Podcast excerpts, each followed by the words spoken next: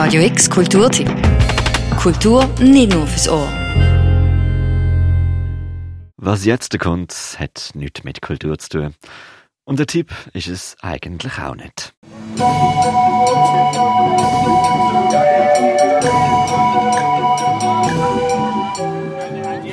Herbstmesse 2022. Petersplatz. Sonntagmorgen. Geruch von Popcorn und totem Tier in der Luft. Durch die Menschenmenge schleppen sich zwei blasse Gestalten. Verkatert, sagen ihre matschigen Gesichter.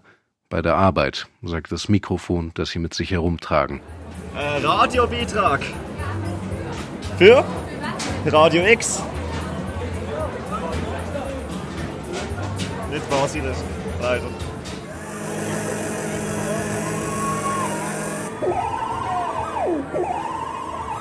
Komm, Mirko, hier geht's ja auch um was. Also hier kannst du ja richtig was gewinnen. Und da drüben sind so Alpakas. Ach, ich werde eh nur enttäuscht Flamingos. sein, weil ich nicht... Was? Flamingos? In der Redaktion hat es alles nach einer lustigen Idee geklungen. Die Kulturkläuse Mirko und Paul machen einen Rundgang über die Herbstmesse und reißen der gute Laune Veranstaltung die glitzernde Maske herunter, zeigen die hässliche Fratze des Konsums, die sich dahinter verbirgt. Herrgott, wie kritisch. Jetzt schau dir mal, mit den Goldglöckchen, habt ihr gesehen, die Goldglöckchen? Schau dir mal, die sind die echten Goldglöckchen. Ja. Jetzt tust du Leihheber, gell? Tust du Leihheber? Ja, ja, tust du Leihheber. Ja, jetzt tu du, tu du mal Heber. Tu du mal Heber. Wow. Habt ihr gesehen, der kann ganz allein kann der ganz allein heben. Wir eiern also zwischen Klangschalen und Käsbängli herum und wissen nicht so richtig. Um zu markieren, dass wir hier nur ironisch sind, wird erstmal ein Einhornluftballon gekauft. Die, diese, dieser Augenausdruck, das, man sieht diesem Plastikeinhorn an, es ist gefangen. Es schwebt und ist nicht frei. Es schwebt in der Luft und es ist nicht frei. Wir taufen es Tino. Ein paar Stände mit Kunsthandwerk weiter kippt die Stimmung zwischen uns drei. Ja, Mirko, jetzt ist aber auch mal gut, ja? Ich, ich hab dir jetzt hier dein Einhorn. Du hast eben gequengelt, du wolltest dein Einhorn. Jetzt hast du dein Einhorn, ja, und jetzt machst du hier so einen Rabatt. Ja, aber guck mal, ich, ich schlage alle Menschen ab, wenn ich das hinter mir herziehe. Das geht gar, gar nicht Luft an. Überhaupt die Menschen. Die Menschen, die gerne auf die Herbstmesse gehen. Machen die es nicht irgendwie besser als Snobs wie wir beide? Im Autoscooter auf dem Kasernenplatz kriegen Mirko und ich es ins Gesicht gesagt. Wir sind besser wie er. Uneinsichtig versuchen wir weiter zu lästern.